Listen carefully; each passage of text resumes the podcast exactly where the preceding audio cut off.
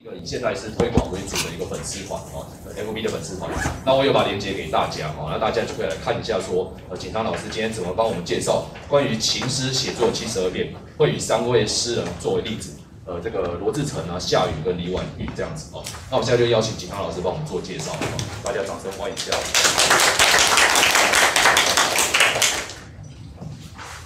呃，各位同学，大家早。嗯，那刚刚我的。 出生来历，因为世豪都已经介绍过了，所以我就不用再复述一次了。那非常感谢今天世豪邀请我来做这个讲座。就我之前在政大的时候有教过现代散文跟现代诗哦。我在现代诗的评价评价应该还算不错了。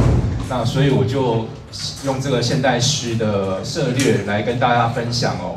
那希望大家听了以后会喜欢这些诗人诗，或者会有点收获或启发哦。那么这个题目叫《情诗写作的七十二变》哦。这个题目我觉得，我个人觉得命得蛮好的啦。呃，我觉得诗人跟我们一般人的差别是什么呢？就是说大家都可以写文章嘛，大家都可以写散文，大家也可以尝试创作写诗。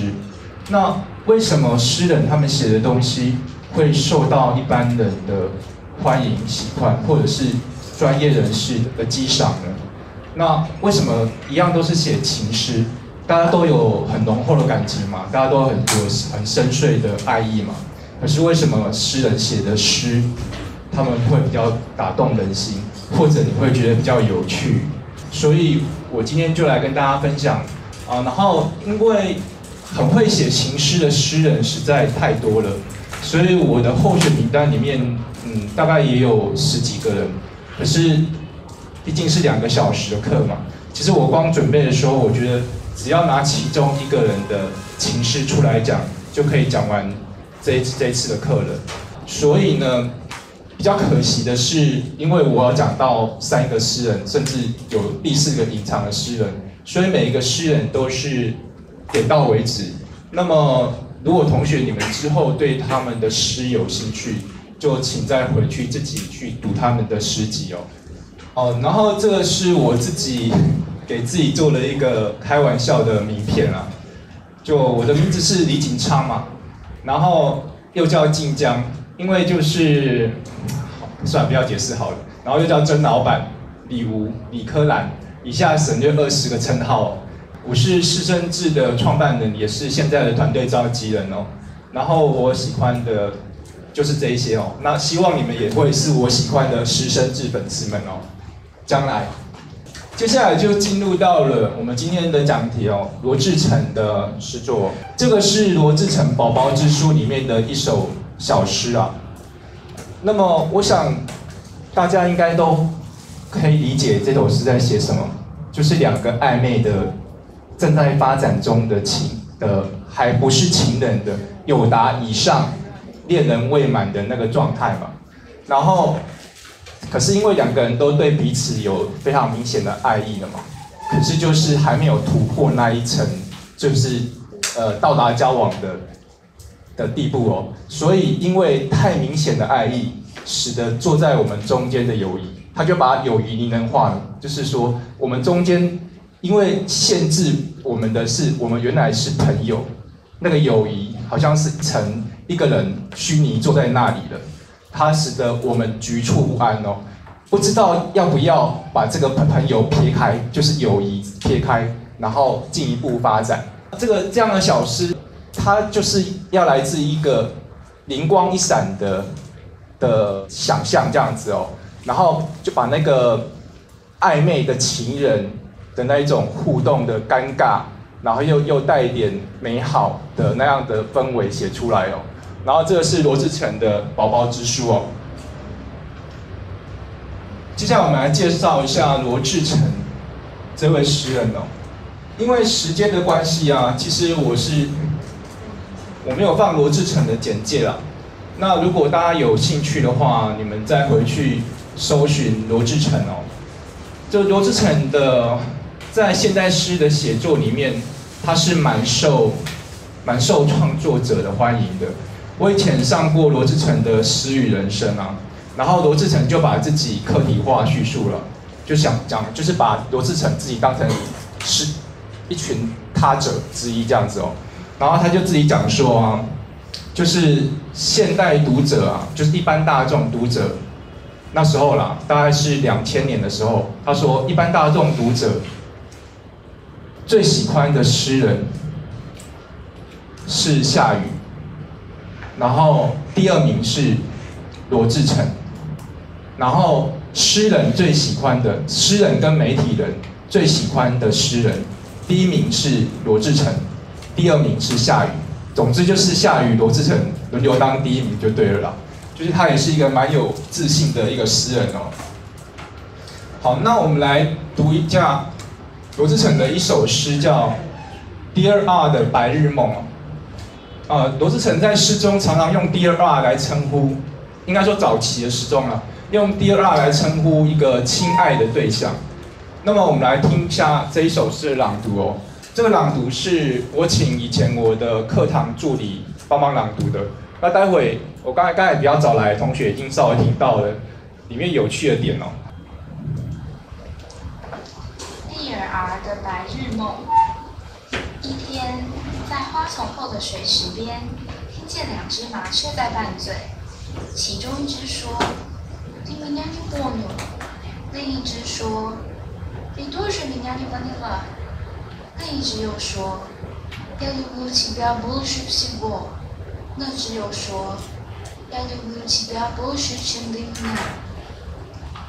这时，一瓣落花落在莲叶上，风也适时起了。我看可能要下雨了。那只麻雀又说 ：“Я люблю тебя больше, чем ты меня。”没说完，那一只又抢着说 ：“Я люблю тебя больше, чем ты меня。”然后双双飞走了。雨下了起来。 一阵露珠摇扬，麻雀留在原地的对白就被风翻译成“我爱你至深，至退休与飞翔；我爱你至深，直到绘脱如白。”好，这首诗写的是什么呢？你可以想象说，诗人也许他看到了一个场景，然后看到两只麻雀在叽叽喳喳的互相讲话的那种感觉。 那诗人就想象麻雀在讲什么嘛？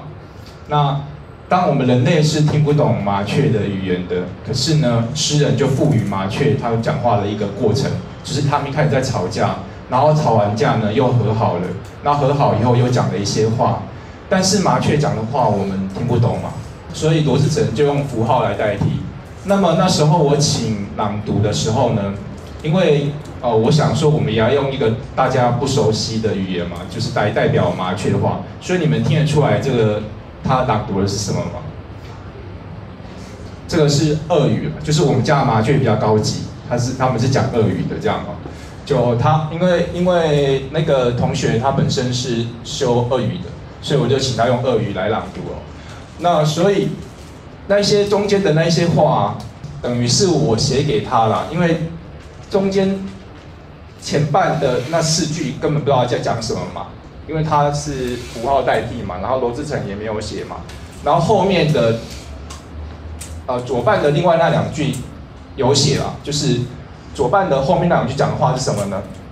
是我爱你至深，至退休于飞翔；我爱你至深，至直到绘脱于白，也就是两个两只麻雀互相。 告白的意思就是说，你永远都是我最爱的这样子。虽然我们中间有拌嘴、有吵架这样子啊。那么这一首诗它其实是蛮有意思的一首情诗啊，它是很活泼生动的。可是它是为什么会让我们觉得活泼生动呢？我就稍微做一下解释啊。哦，我们呃，也许同学你们可能读过《诗经·北风击鼓》里面有一段话。 始生契阔，与子成悦；执子之手，与子偕老。我觉得它就是一个麻雀版《诗经》嘛。因为如果，比方说啦，如果两个人，如果你想象是两个人在讲说，我永远爱你，爱你到海枯石烂；我永远爱你，爱你到啊、呃、头发白了，胡须掉光，哎、欸、不，头发掉光了，胡须白了，都爱你。两个人在那边情话绵绵，然后旁边听的人就觉得很恶心，这样就是你是你是旁观者，你可能不会觉得那很浪漫，而是觉得说哦，这什么什么肉麻的话都讲得出来。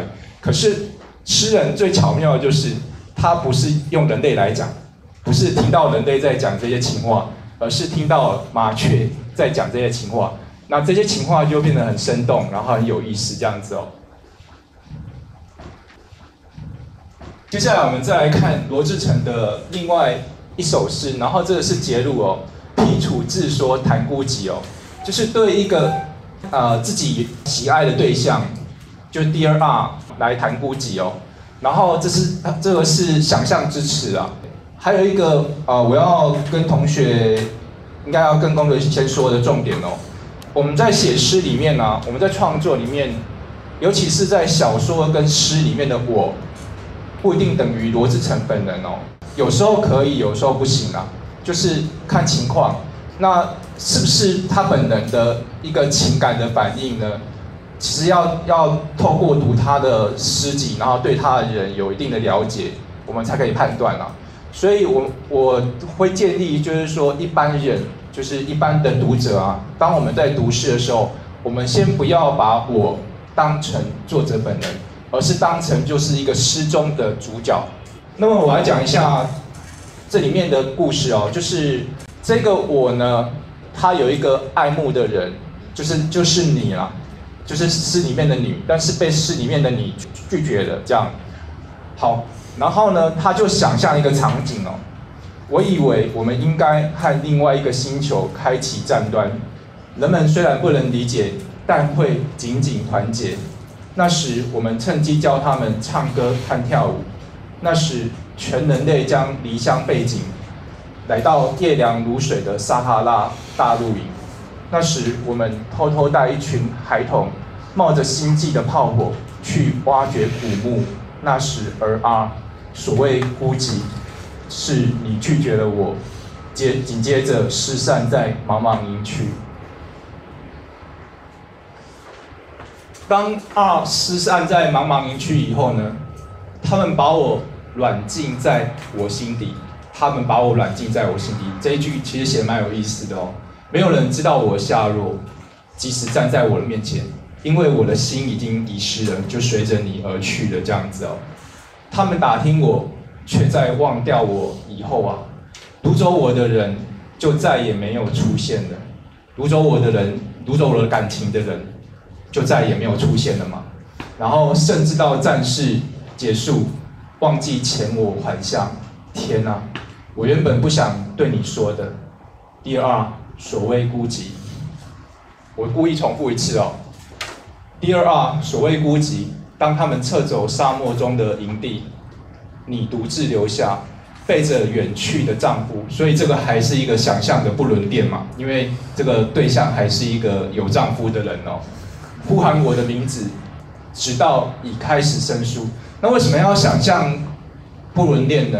你知道，就是说，一般谈恋爱是没有什么阻碍阻力的嘛。正常来讲啊，除非你们家长反对嘛，不然就是你你跟他情投意合就可以谈恋爱了嘛。但是不伦恋呢，就是说它是偷情嘛，它是违背道德禁忌，它需要更大的勇气跟决心，是这样吗？所以，所以呢，他他就想象说，那个 Dear R 如此喜欢我，喜欢到哦、呃、呼喊我的名字，直到你开始生疏哦，而且是背着她远去的丈夫这样子，就是她已经不管她的丈夫了，只只只爱着我，一心爱着我这样子哦。直到爱开始生疏，因为我两个人已经失散了嘛。所谓孤寂，真正的孤寂是什么？是我在荒漠上证实对你如上的想象全未实现，也就是这只是我的一厢情愿，这才是孤寂啦。就是说，如果如果你真的背着你远去的丈夫，然后呼喊着我的名字，那我当然就不孤寂了。可是所谓孤寂是。我自己想象了这些场景，然后我自己在那边开心，在那边难受，这样子哦。他最后说：“清晨，第二，我独自醒来回忆，虽然第二天依然美丽，但显得多余，因为我的生活里面已经没有你的存在了。好，这个是罗志诚的剔除自说谈孤寂哦，这个就是一个这叫什么工具人的痛苦之处吧，就是呃一个一个被拒绝的人，想象一个一个深爱着对方的人，然后但是对方其实没有那么爱你，但是你又在幻想说其实他可能这么爱你。罗志诚就把那个情境写得活灵活现的，然后而且饶富情意啦，这是第一位哦。因为我刚才有讲说，因为限于时间的关系，所以我就是每一位选的诗都没有很多啦。其实我在准备的时候，每一位大概都选了十十首以上的诗。那但是因为我知道来不及讲嘛，所以就在在三月啦，所以就大概每每一位就留了三四首诗哦。所以这个是让大家眼睛休息一下，就是欣赏美好生物这样。